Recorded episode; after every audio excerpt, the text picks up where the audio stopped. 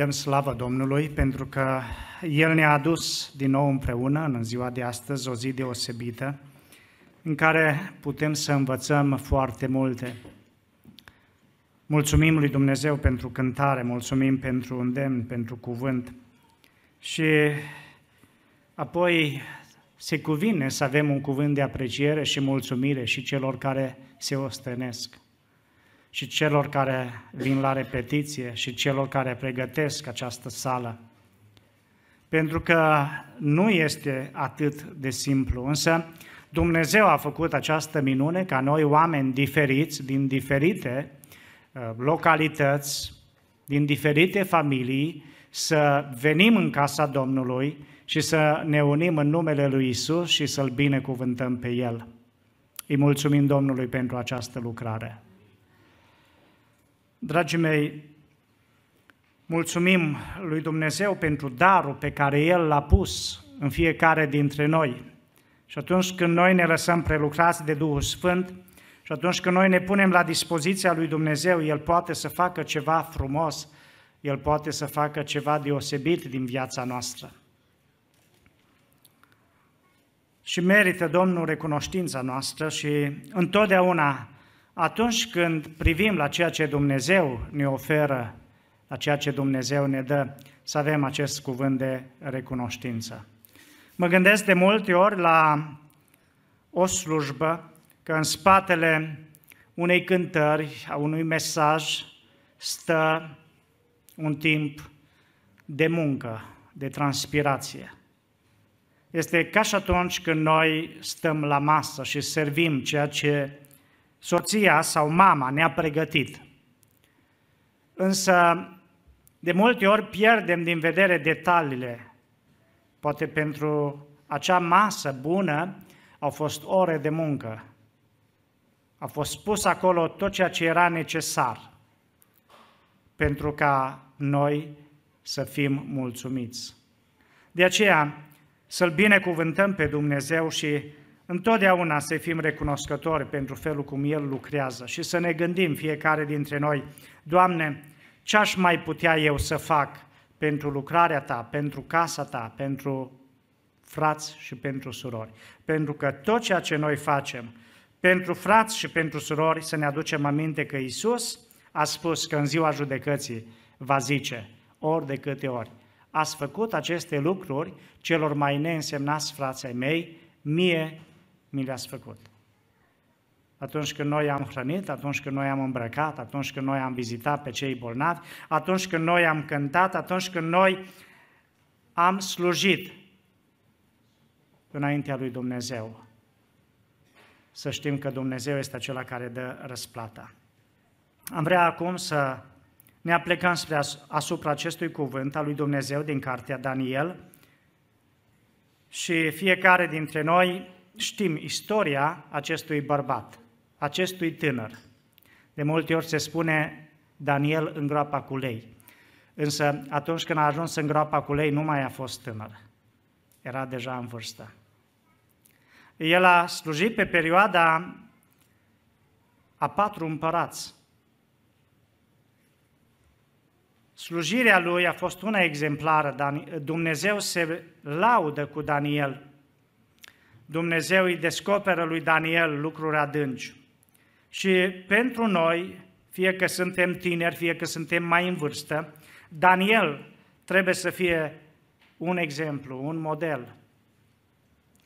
Oamenii din zilele noastre caută modele, caută mentori. Și dacă noi ne găsim modele în cuvântul lui Dumnezeu, atunci este bine. Și aș vrea să vedem câteva exemple din viața lui Daniel.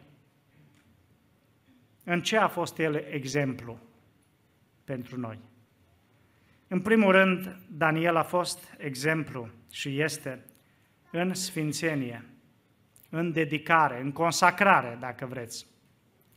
Noi știm istoria lui și nu o să spun prea multe, doar câteva lucruri o să scot în evidență. Știm că poporul Israel au păcătuit înaintea lui Dumnezeu, împreună cu împărații lor. Nu l-au mai ascultat pe Dumnezeu, n-au mai vrut să se închine lui Dumnezeu. Au adus o altă închinare, la Bal, la Astartea, pe timpul lui Ahab. Mai apoi, pe timpul celorlalți împărați, și Dumnezeu i-a tot avertizat, însă ei n-au luat seama. Și la un moment dat Dumnezeu a îngăduit ca să vină robia, robia siriană, respectiv robia babiloniană. Și pentru împărăția din Iuda, pentru că știm că Israelul s-a divizat la moartea lui Solomon, și era împărăția lui Iuda cu capitala la Ierusalim și mai apoi împărăția lui Israel cu capitala în Samarie.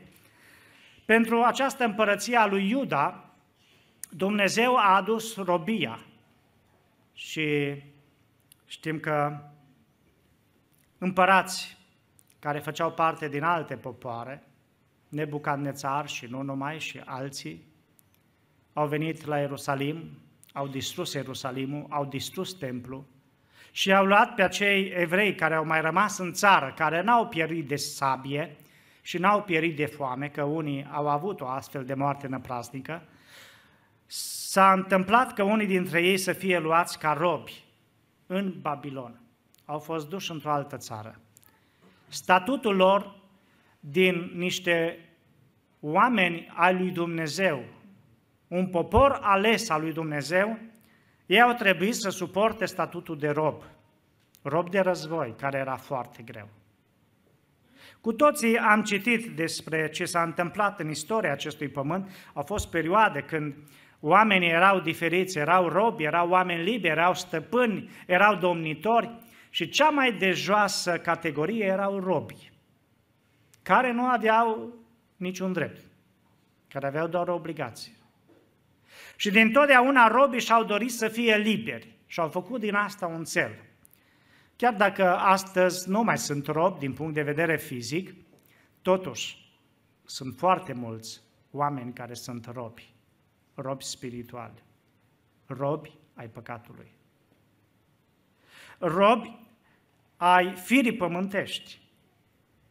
Însă Daniel, ne spune Scriptura în capitolul 1, versetul 8, că el este un exemplu în curăție, în sfințenie, în neprihănire.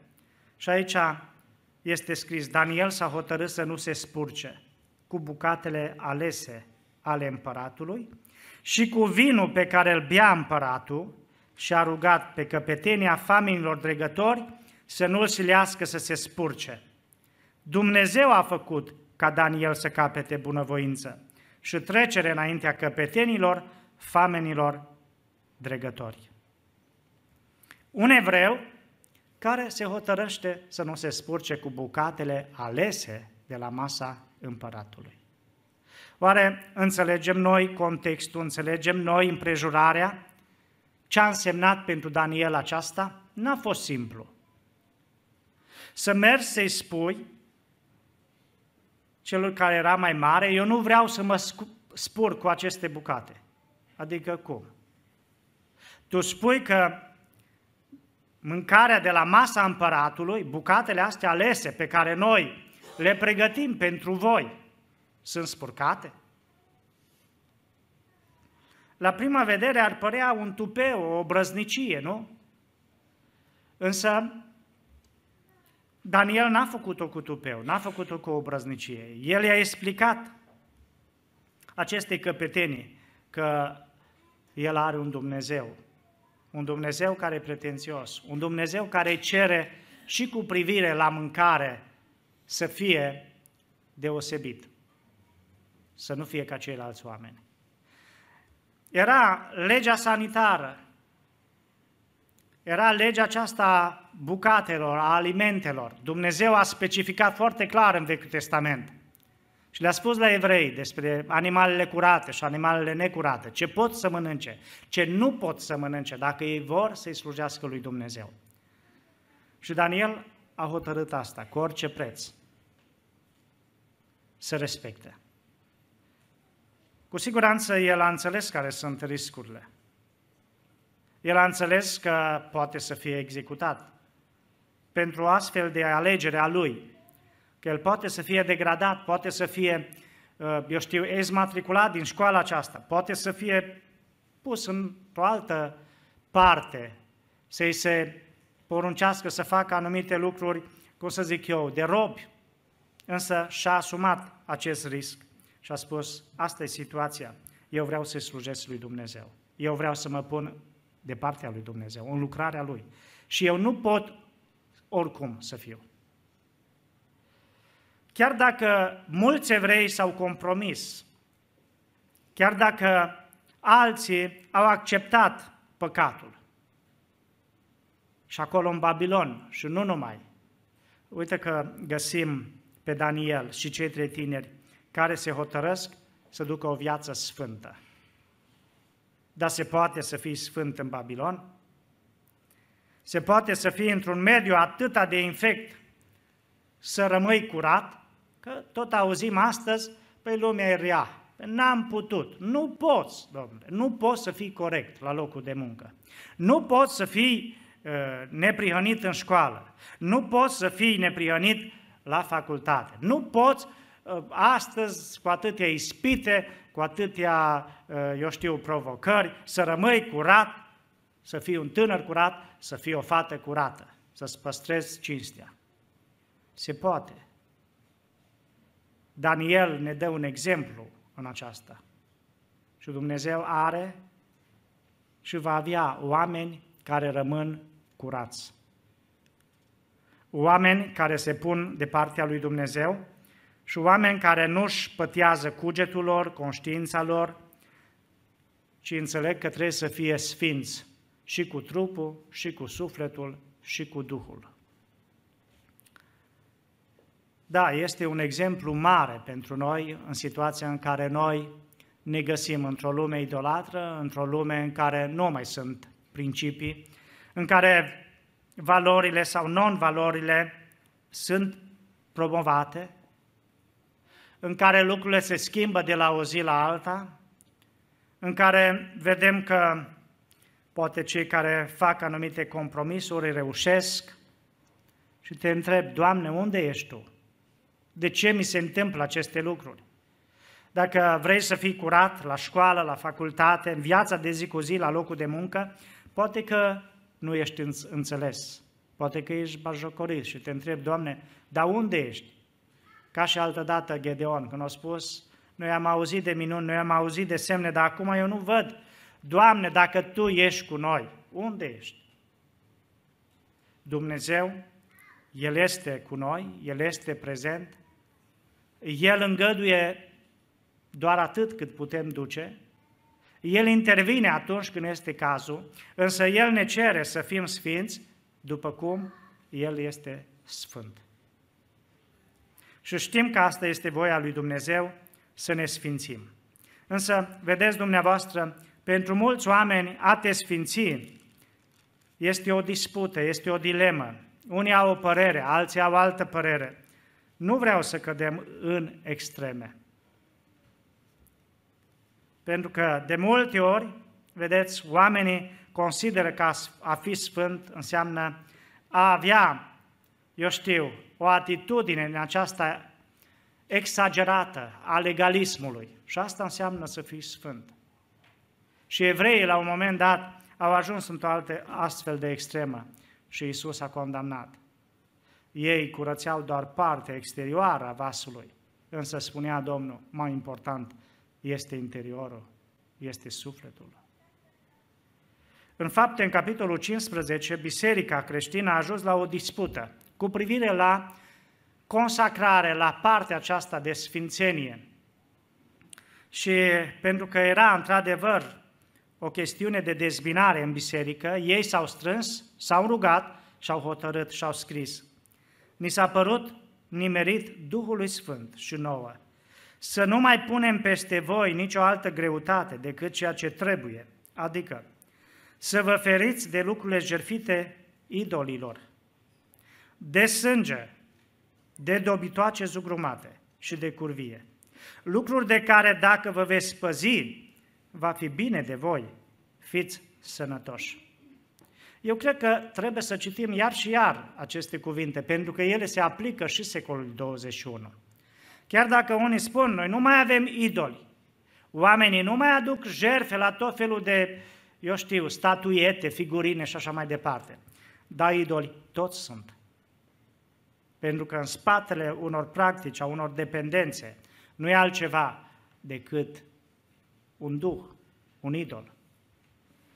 Și trebuie să luăm seama la aceste cuvinte, să ne ferim de lucrurile jerfite idolilor. În Apocalipsa, în capitolul 2, aș vrea să mai insistăm puțin asupra acestui aspect. Domnul Iisus are un mesaj către bisericile din Asia și le spune la un moment dat unei biserici, bisericii din Pergam, dar am ceva împotriva ta. Tu ai acolo niște oameni care țin de învățătura lui Balam, care a învățat pe Balac să pună o piatră de potignire înaintea copiilor lui Israel, ca să mănânce din lucrurile jertfite idolilor și să se dedea la curvie. Tot așa ai și tu câțiva care de asemenea țin învățătura Nicolaiților, pe care eu o răspocăiește-te, dar astfel voi veni la tine curând și mă voi război cu ei cu sabia gurii mele. Și apoi mai jos mai scrie ceva la o altă biserică, biserica din Tiatira, Tiatira știu faptele tale și dragostea ta și credința ta și slujba ta, răbdarea ta și faptele tale de pe urmă, că sunt mai multe decât cele din tâi. Dar iată ce am împotriva ta. Tu lași ca Izabela, femeia aceea care se zice prorociță, să învețe și să amăgească pe robii mei, să se dedea la curvie și să mănânce din lucrurile jertfite idolilor. I-am dat vreme să se pocăiască, dar nu vrea să se pocăiască de curvia ei. Iată că am să o arunc bolnavă în pat și celor ce prea curvesc cu ea am să le trimit un necaz mare, dacă nu se vor pocăi de faptele lor. Frați și surori, noi trebuie să înțelegem cuvântul lui Dumnezeu. Uneori Dumnezeu vorbește literar, uneori Dumnezeu vorbește simbolic, figurativ. Atunci când poporul Israel au renunțat la Dumnezeul adevărat, la Dumnezeul cel viu și au mers după Bal și după Astarteia și după alți idoli, Dumnezeu le-a spus că asta înseamnă curvie spirituală. Nu putem să fim și cu Dumnezeu și cu Mamona. Joi seara, fratele păstor Simeon a vorbit despre acest lucru, despre slujirea noastră și despre ceea ce spunea Domnul Isus. Nu putem sluji la doi stăpâni. Atunci când avem două sisteme de valori, două priorități, atunci când încercăm și prietenia cu lumea, Biblia spune că ea este vrăjmășie cu Dumnezeu. Și întotdeauna lumea a intrat în conflict cu ceea ce Dumnezeu a spus și Dumnezeu a fost în contrar cu ceea ce se întâmplă în lume. De aceea Ioan spune să nu iubim lumea și nici lucrurile din ea. Că ce este în lume nu e altceva decât pofta firii, pofta ochilor și lăudăroșenia vieții. Dumnezeu nu va face niciodată pace cu lumea cu valorile ei, cu sistemele ei. Și această lume este condusă ca și altă dată de ceea ce s-a întâmplat și era în Babilon. Erau toate religiile acolo, erau toate popoarele, erau toate fără de legile, însă Daniel și prietenii lui n-au vrut să se spurce. De aceea, cred că ar trebui din nou și din nou să ne întrebăm, Doamne, ai tu un cuvânt și în privința aceasta? Noi trebuie să avem grijă unde privim, ce ascultăm, timpul nostru, cui îl dăruim. Pentru că, da, de multe ori suntem provocați de ceea ce vedem, de ceea ce auzim, de anturaj, dar de ce atunci mergem acolo? De ce stăm de vorbă? De ce le punem în casele noastre, de ce le ascultăm, de ce le oferim timpul nostru. Scriptura ne spune foarte clar, dacă ochiul ne face să cădem în păcat, să renunțăm. Nu-i vorba la ochiul acesta fizic, ci vorba la ceea ce este pentru noi o pricină de păcătuire, de potignire, să renunțăm. La toate aceste lucruri care ne dăm seama că ne fură puterea, ne slăbesc și nu după voia lui Dumnezeu.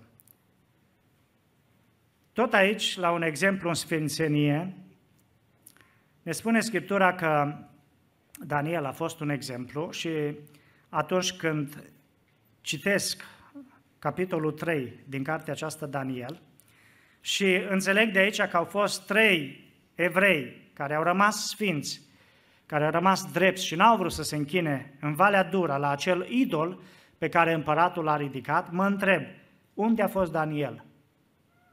Biblia scrie foarte clar, explicit, concret, că erau doar aceia trei, Shadrach, Meșac și Abednego. Dar Daniel, unde a fost? Se subînțelege că el n-a fost acolo. Eu așa cred, că dacă era acolo și el, ar fi refuzat închinarea în fața acelui idol. Și mă gândesc, de ce n-a fost acolo? Poate că a, fost, a avut un motiv obiectiv, dar eu consider că Daniel n-a mers acolo pentru că n-a vrut să meargă. Și Biblia ne spune să ne ferim de poftele firii. Să ne ferim de locul acelea unde este păcat. Să fugim de poftele. Sunt multe lucruri care se fac în lumea aceasta. Dar de fiecare dată noi trebuie să ne gândim, oare merge Isus acolo? Oare este prezent Isus acolo? Dacă vrei să fii sfânt, nu te duci acolo. Lasă frate, zic unii, că eu mă duc, dar eu nu beau, eu nu fumez. Eu o să stau acolo în anturajul ăla, că e banchet, că e discotecă, că ce-o fi, și eu o să le arăt că eu sunt pocăit.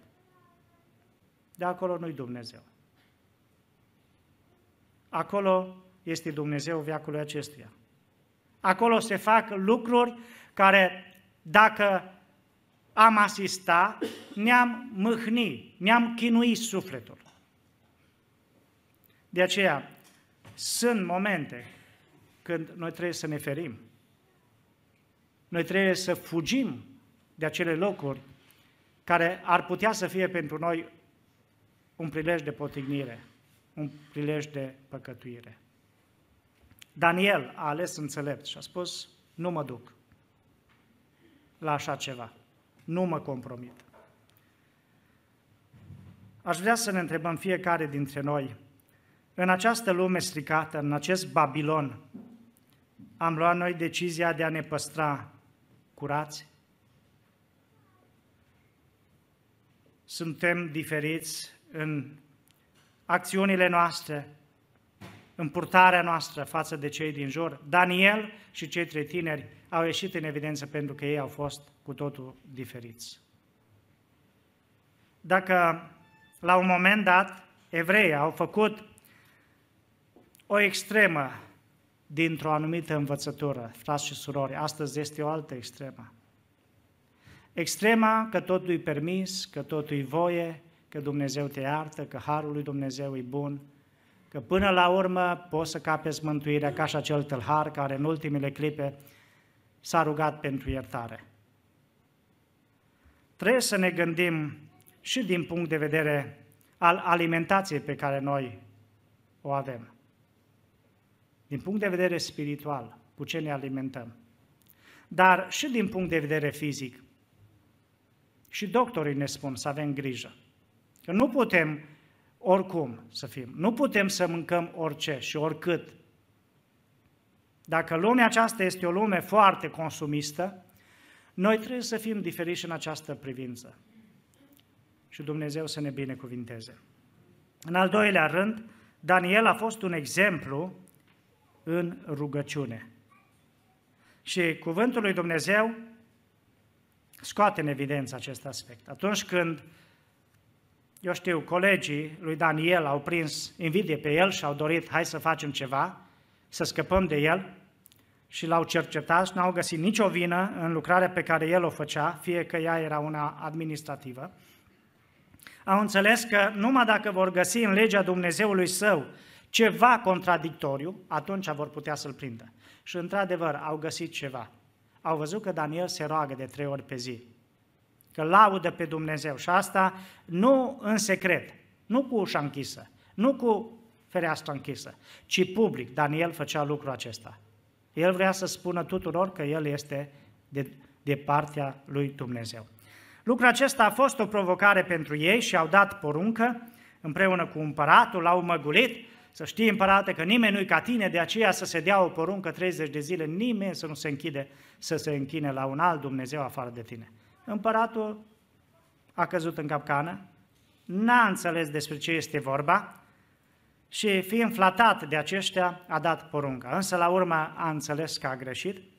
Însă ceea ce este frumos este faptul că Daniel, el a continuat să se roage. Daniel, capitolul 6, versetul 10, când a aflat Daniel că s-a ischălit porunca, a intrat în casa lui, unde ferestrele odăii de sus erau deschise, spre Ierusalim, de trei ori pe zi îngenunchea, se ruga și lăuda pe Dumnezeul lui, cum făcea și mai înainte. Chiar dacă o știut ce l-așteaptă, el a lăsat ușa deschisă, el și-a continuat programul pe care îl avea, rugăciunea pe care el o înălța înaintea lui Dumnezeu. El n-a pus pe alții să zică, anunțați-mă când vin ăștia că mă ridica, să nu vadă că la rugăciune. Putea el cumva să mascheze lucrurile astea, însă a înțeles că Dumnezeu îi cere acest preț și a fost gata să-l plătească. Dar nu numai că s-a rugat mult, dar și cum s-a rugat. În Daniel, capitolul 9, merg mai rapid, spune Scriptura în versetul 3, că Daniel și-a întors fața spre Domnul Dumnezeu, l-a căutat cu rugăciune și cereri, postind în sac și în cenușă. M-am rugat Domnului Dumnezeului meu, i-am făcut următoarea mărturisire. Doamne, Dumnezeule mare și înfricoșatul care ții legământul și dai îndurare celor ce te iubesc și păzesc poruncile tale. Noi am păcătuit, am săvârșit nelegiuire, am fost răi, îndărănici, ne-am abătut de la poruncile și rândurile tale. N-am ascultat pe robii tăi proroci și așa mai departe. Veți citi și acasă aceste cuvinte. Felul în care Daniel mijlocește înaintea lui Dumnezeu, felul cum Daniel se roagă și spune, la un moment dat, în capitolul 10, versetul 2, în vremea aceea eu, Daniel, trei săptămâni am fost în jale, n-am mâncat deloc bucate alese, nu mi-a intrat în gură nici carne, nici vin și nu m-am uns deloc până s-au împlinit cele trei săptămâni. Măcar că Dumnezeu nu i-a răspuns, el s-a rugat, a insistat, a crezut și iar s-a rugat până când a venit o căpetenie și a spus, Daniele, din prima zi din care te-ai rugat, te-am ascultat. Dar am fost împiedicat de căpetenia Persiei să vin și să-ți aduc răspuns. Dar acum am biruit pentru că Mihail mi-a venit în ajutor și Daniel a primit răspuns la rugăciunile lui. Și acest capitol și acest, acest subiect, această temă a rugăciunii, ar fi mult de discutat și dezbătut. Pentru că Dumnezeu ne cere să ne rugăm neîncetat. Oamenii lui Dumnezeu se roagă și iar se roagă. Viața de rugăciune trebuie să fie o prioritate pentru noi. Daniel a înțeles că el va putea să rămână curat, sfânt, credincios, dacă va avea o părtășie cu Dumnezeu. Și a avut-o. Chiar dacă era mai mare peste ținutul Babilonului, chiar dacă avea multe, multe griji, multe frământări, multe provocări, totuși el a înțeles că trebuie să-și facă timp de rugăciune. Frați și surori, dacă am neglijat acest moment al rugăciunii cu Dumnezeu și am spus, trebuie să lucrez, că am o familie, trebuie să hrănesc, trebuie să îmbrac, să știu, rugăciunea trebuie să fie o prioritate pentru noi. Domnul să ne binecuvinteze. Și în încheiere, Daniel a fost un exemplu în slujire, în consacrare, noi vedem o lucrare mare pe care o face Daniel. Fie că el a fost pus în administrație și a fost cercetat, Scriptura ne spune că nu s-a găsit nimic de obiectat la lucrarea pe care el a făcut-o. Ce frumos! Pe avea pe mâna lui foarte mulți oameni, foarte multe finanțe.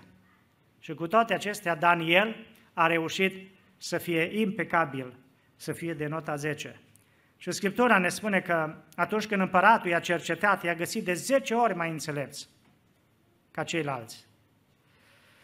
Daniel a fost un exemplu în slujire, pentru că el a înțeles că nu e suficient doar să slujească acolo în ținutul Babilonului, să se achite de datoriile pe care le vrea împăratul, dar el a stat înaintea lui Dumnezeu și nu s-a lăsat până când nu a primit din partea lui Dumnezeu putere prin Duhul Sfânt.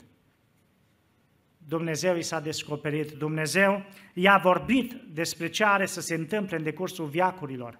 Și noi avem profețiile din cartea Daniel care vizează chiar vremurile sfârșitului. Dar asta nu e simplu, să fii proroc, să stai înaintea lui Dumnezeu, să primești mesajul, să te smerești.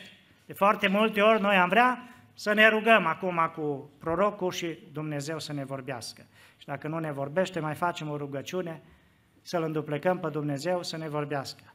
Dar la Dumnezeu nu e așa. La El nu apar lucrurile instant. El nu se lasă înduplecat după cum am vrea noi. Dacă tot îi spunem Dumnezeu să ne vorbească și plecăm și ne vorbește și azi și mâine și poi mâine, dar dacă nu facem, atunci credeți că Dumnezeu continuă? David spunea, Dumnezeu a vorbit odată și eu am auzit de două ori. Se spune aici despre slujirea lui Daniel foarte frumos, că el l-a proslăvit pe Dumnezeu.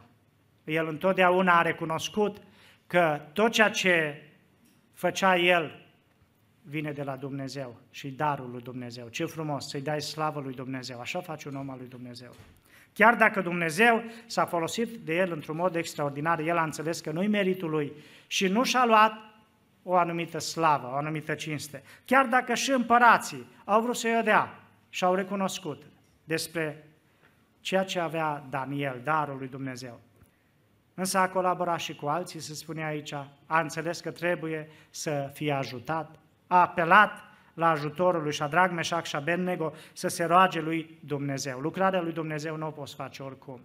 Ea trebuie să fie făcută cu seriozitate, ea trebuie să fie făcută în colaborare. De aceea, omul lui Dumnezeu, Apostolul Pavel, îi spune lui Timotei și nouă, fii o pildă pentru credincioși, în vorbire, în purtare, în dragoste, în curăție, în credință. Fii o pildă pentru credincioși. Și noi trebuie să fim o pildă. Sau un exemplu, dacă vreți, pentru cei din jurul nostru. Fiecare dintre noi ne formăm o imagine și trebuie să ne gândim astăzi, Doamne, atunci când nu voi mai fi, atunci când voi fi plecat de pe acest pământ, oare cum își va aminti familia de mine? Ce vor spune copiii mei? Ce vor spune frații și surorile? Dar mai important, ce va spune Dumnezeu în ziua aceea? Dumnezeu a spus despre Daniel că este un om prea iubit. Dumnezeu l-a apreciat. Să ne ajute Domnul și pe noi să urmăm binele, să facem binele ca în ziua aceea să primim răsplată de la El. Amin. Haideți să ne ridicăm cu toții în picioare. Aș vrea să ne rugăm lui Dumnezeu și să mulțumim și să ne ajute El ca să putem să împlinim tot ceea ce am auzit. Amin.